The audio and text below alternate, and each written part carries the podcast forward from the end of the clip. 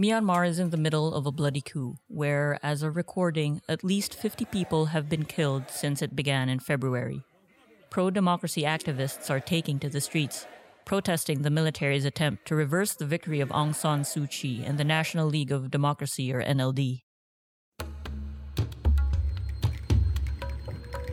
In this episode of B Side, attorney Michael Henry Yusingco, a senior research fellow at the Ateneo Policy Center, speaks with Business World reporter Kyle T. Atienza and draws parallels between the mass demonstrations in Myanmar and our 1986 People Power Revolution. Before we delve into the political aspects of this topic, can you give us a short background of who is Aung San Suu Kyi and why she has been the main target of the coup? She and other members of the local party National League for Democracy are still detained for various trumped-up charges including illegal possession of walkie-talkies and violation of Myanmar's disaster law. Sir, what's the main reason why Ms. Suu Kyi and her party members are gaining so much support from the international community? I don't think I can even add more to the reputation or what people know about Aung San Suu Kyi. No? She's a very iconic person in our region. She's the daughter of Myanmar's independence hero. So what we know about her party is the NLD, that they won the recent elections fair and square. I don't think merong mga tao na nag, even the foreign observers will say that there were widespread fraud in that election. In fact, many commentators, many scholars, many academics are now looking at Myanmar uh, before this ever happened as a country that's on its path to democracy. So everybody was taken by surprise with what happened in February 1. Well, not actually really surprised because uh, we all know from our perspective as Filipinos, the counterpoint when a country becomes democratic, what happens is the influence of the military diminishes. So when a country becomes more democratic, as we were in 86, right? The less influential, the less prominent our military became. And I suppose that is the reason why the military in Myanmar did what they did because they were really coming into grips with the reality that Myanmar as a nation state is becoming more and more democratic. And at the forefront of that is the NLD.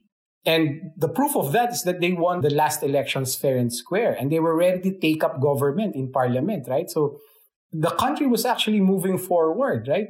It was just a matter of the military really coming into grips with the possibility that they will become really just the defenders of the state rather than the controllers of the state. President Rodrigo R. Duterte spokesman Harry L. Roque Jr. was quoted as saying that the situation in Myanmar is, and I quote, an internal matter we won't interfere with, end of quote. Should the Philippines, the oldest democracy in Southeast Asia, that join other countries in condemning the coup in Myanmar. How should the Philippines respond to the ongoing political crisis there? So, from the perspective of government, I think their first instinct to say that this was an internal matter was correct, no? But they should also not forget that all governments in our region have a responsibility to defend their people. Okay? Whether uh, we believe it or not, all ASEAN member states adhere to constitutional principles like democracy, rule of law, human rights. This is all on paper in the ASEAN Charter. So for ASEAN member states, we can all hold each other to account for all of our governments to defend the rights of their people. The government should never forget that while I'm saying that their first instinct was correct to say that this was an internal matter, but obviously it's not as simple as that. The government really has to look beyond what is in the surface. And we're seeing that's unraveling now that this is really a movement coming from the people, right? That this is not just about two uh, opposing political factions. No, this is about the people of Myanmar not just the Burmese people, I might add, but the various ethnic groups in the country coming together and really asserting their right to self-determination, right? That they are a democratic nation and that they have chosen to be a democratic nation. And our government should be wary about that and not simply dismiss this as they did at the first instance as really something that's just an internal matter within Myanmar.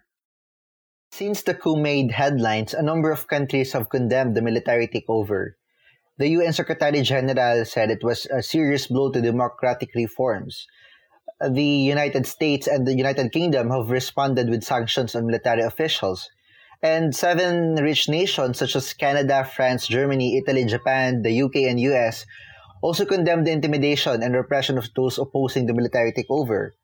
While democracies around the world have already spoken against the coup in Myanmar and have committed to restoring democracy in the crisis laden country, the Philippines, Thailand, and other neighboring countries in Southeast Asia have only given a tepid response to the newest erosion of democracy in the region. Will it matter, sir, if neighboring countries stand up against the erosion of democracy in Myanmar? How will this affect the country's international reputation? We have to realize that Myanmar is still a young democracy. You know? So when I talk about we, I'm talking about ASEAN countries.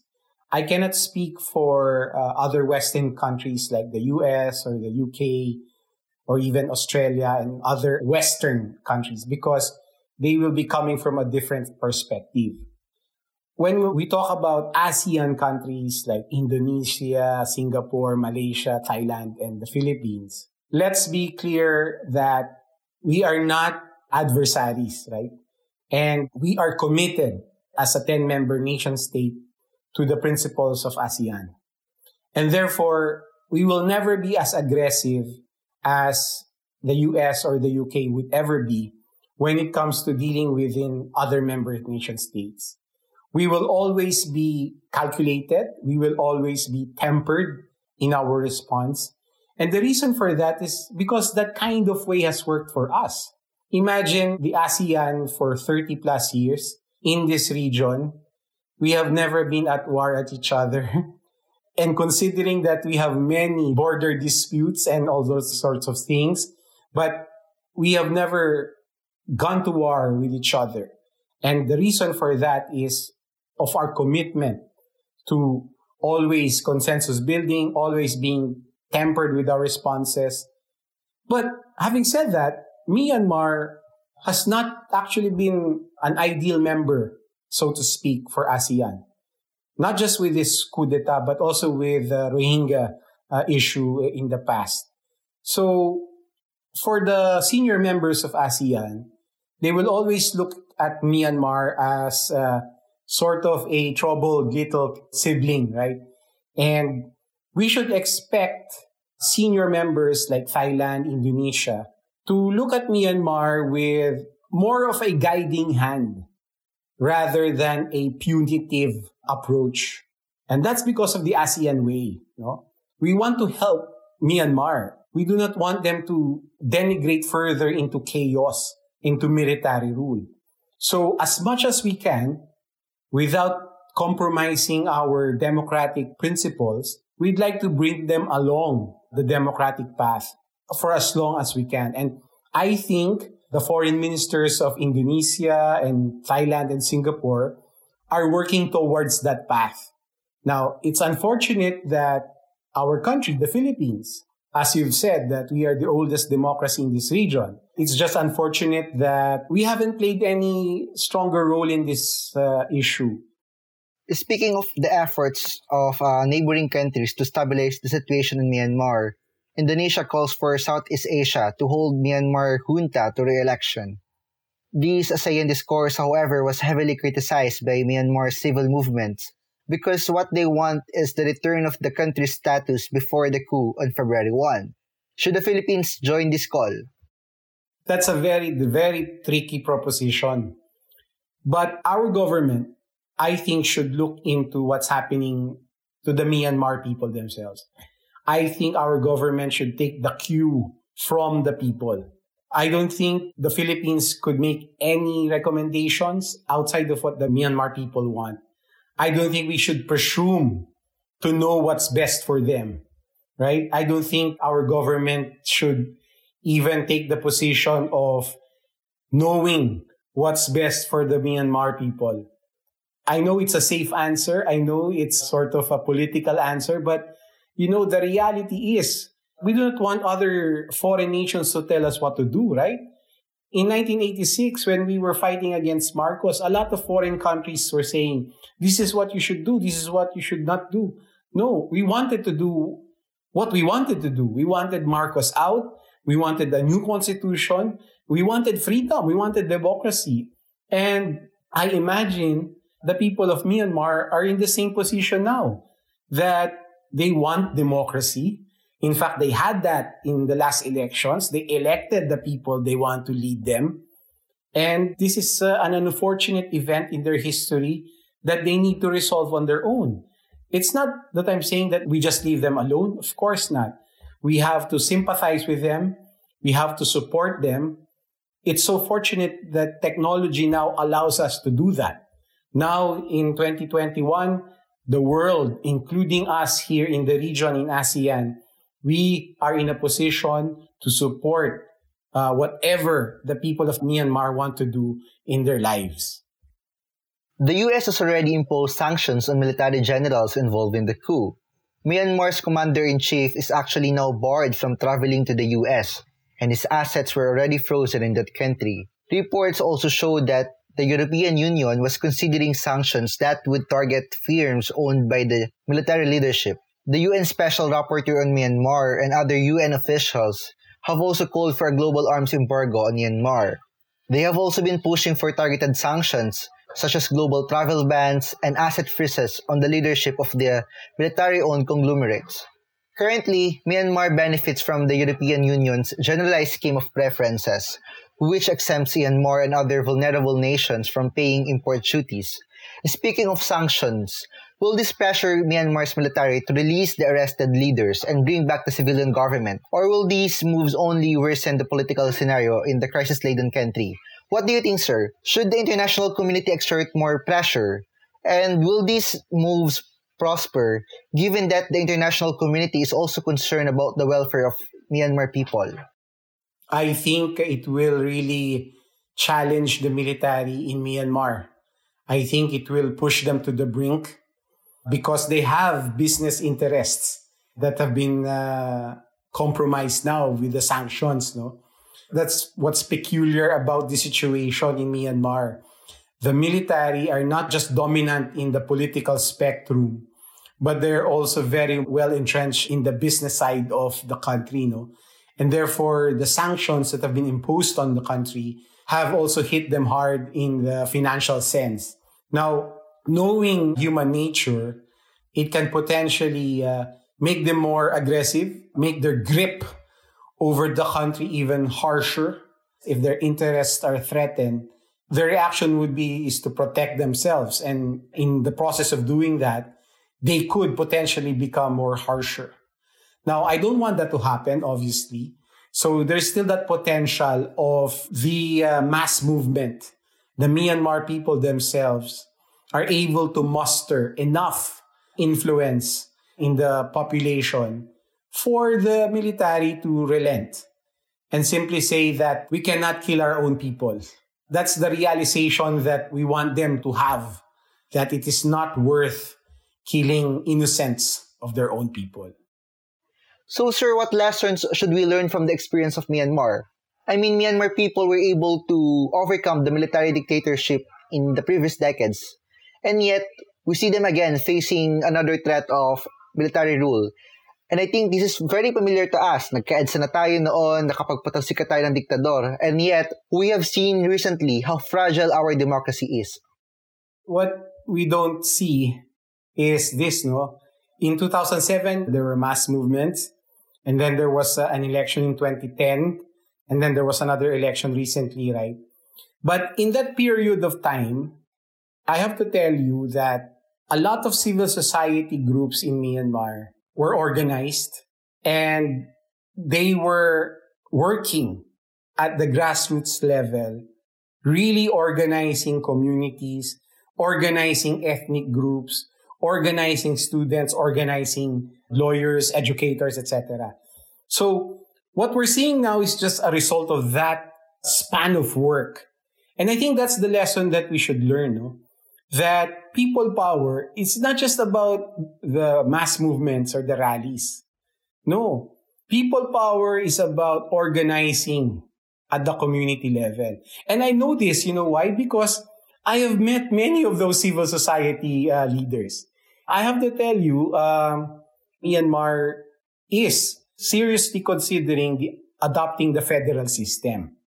In the course of me studying federalism in Europe and in Switzerland, I have met many government officials from Myanmar, civil society uh, leaders from Myanmar, studying federalism. And they have told me that in that period, no, from 2007 to 2019, a lot of organization at the grassroots level has happened. And it is actually from that organization where this democratic empowerment comes from. That is where democracy now is alive in Myanmar. So it's not just about the mass demonstrations that we're seeing. That's part of it, of course. But at the heart of it, Kyle, at the heart of this democratic movement in Myanmar are grassroots communities talking about federalism, talking about unity and diversity, talking about sustainable development. All of these things at the grassroots level, people talking about it, really committing to it, right? Committing to the possibility of Myanmar becoming a democratic nation. So that's where I think we should learn from. Kasi tayo, maybe we have lost our way, right? We've become too complacent with our democracy. We have free speech, we have free assembly, but let's look at the quality of our public discourse. Let's look at the quality of how we talk about policy, of how we talk about politics. Do you think at the barangay level, we still talk about the problems that we encounter as a community? Or do we just talk about the latest, this and that and this and that? Let's look at them and let's try to refresh our own. Should we reinvigorate our public discourse again and talk about really what matters to our democracy and really identify what's ailing our democracy? Reports show that the pandemic has been used by various leaders to suppress dissent and further advance their political agenda. We have seen it in China and in Hong Kong, where mass movements had been further curtailed and suppressed. Well, also in the Philippines, I need not say more. So, sir, uh, with a prolonged pandemic, do we expect more arrests and human rights violations? How should people's movements deal with these prospects? What are the ways to counter this? I don't think there is a really a big threat authoritarianism, although there are glimpses of authoritarianism, I think the biggest threat, Kyle, to our country are political dynasties, which equates to bad governance. I think that's the biggest threat. Now, when it comes to authoritarian regimes, I do not think we're there yet. I do not think uh, we will ever come to that point because we are so used to democracy. But it is really the quality of our democracy that's very troubling. And I think if we continue on this path on electing political dynasties to leadership positions like the presidency, to the Senate, and to the House, I think our democracy will further deteriorate. If we elect more and more uh, leaders who are more concerned about their self interest, like talking about charter change instead of finding solutions to the COVID pandemic, then our country will suffer bad governance. We have a chance to change that by not voting for political dynasties in 2022 and by helping non-dynastic candidates run for office in 2022. We have that ability now, today in 2021. For the question about prospects, I think you and I and whoever is listening to us now should realize that we can do something about it now by uh, saying to all those political dynasties that they will not win in 2022 if they do not offer solutions to the problems that we are facing now. It's as practical as that. And I want it that way because Filipinos should adopt that kind of mindset, no? That in 2022, it will be about problems and solutions. With nearly 14 months left before the 2022 elections, should we begin our efforts as early as now to defend democracy and uh, reach out to the grassroots? What do you think, sir? Yes, let's reach out to the grassroots. Let's reach out to everyone we can. This is not going to be about politics or politicking anymore. It shouldn't be. Uh, we are in a very dire situation. We must identify problems, the problems that we are facing. There are so many, Kyle, no? So we have to prioritize and then find the right solutions. So that's the formula that I'm trying to work on. And then bring as many Filipinos on board. Because the reality is we cannot rely on a single messiah, right? We've done that many times na umaasa tayo na this president will solve our problems, this uh, vice president, etc. It's always going to be a collective effort. And that collective effort begins now. Sir, with the Philippines and Myanmar's rich history of resistance, what do you think is the main antidote to the rise of authoritarian regimes? Is it collective action? And how should we reimagine our democracy? Sa totoo lang, Kyle, no, there's already a growing realization, especially after COVID, no, that democracy, it was challenged early on, maybe two years ago. But ultimately, after the pandemic, democracy will still prevail. It is still the best model for good governance. That authoritarian rule, regardless of how you market authoritarian rule, whether it's nationalism, or military discipline or whatever. Ultimately, human beings would like to live under freedom, would like to live under the rule of law, would like to uh, respect the human rights of others. These are all inherent now in our lives, in the way our minds as human beings are programmed. So there is now a sort of reawakening that democracy is still the best path to good governance. Now, it's not going to be the same democracy as pre 2016. Obviously, a lot has happened. And in fact, there is now a process of reimagining democracy again as a deliberative project, as they say, determining what's good for the community, determining what's good for the state. Whatever happens to Myanmar, we all hope that uh, they restore democracy that the military step back and really assume the role as defenders of the state, not the controllers of the state. And that the Myanmar people really take control of their destiny again, as they have been doing uh, in the past two decades. And that concludes another episode of B-Side. Once again, you heard attorney Michael Henry Yusingco, a senior research fellow at the Ateneo Policy Center speaking with Business World reporter Kyle T. Atienza about Myanmar and the fragility of democracy. People power is not just about rallies and mass demonstrations, it's also about elevating the quality of public discourse. The biggest threat to Philippine democracy, according to Attorney Yusingco, is bad governance resulting from political dynasties. We have an election coming up. Make sure you're registered and that you vote in 2022. This episode was recorded remotely on February 26, 2021. This is Samuel Marcelo. Thanks for listening.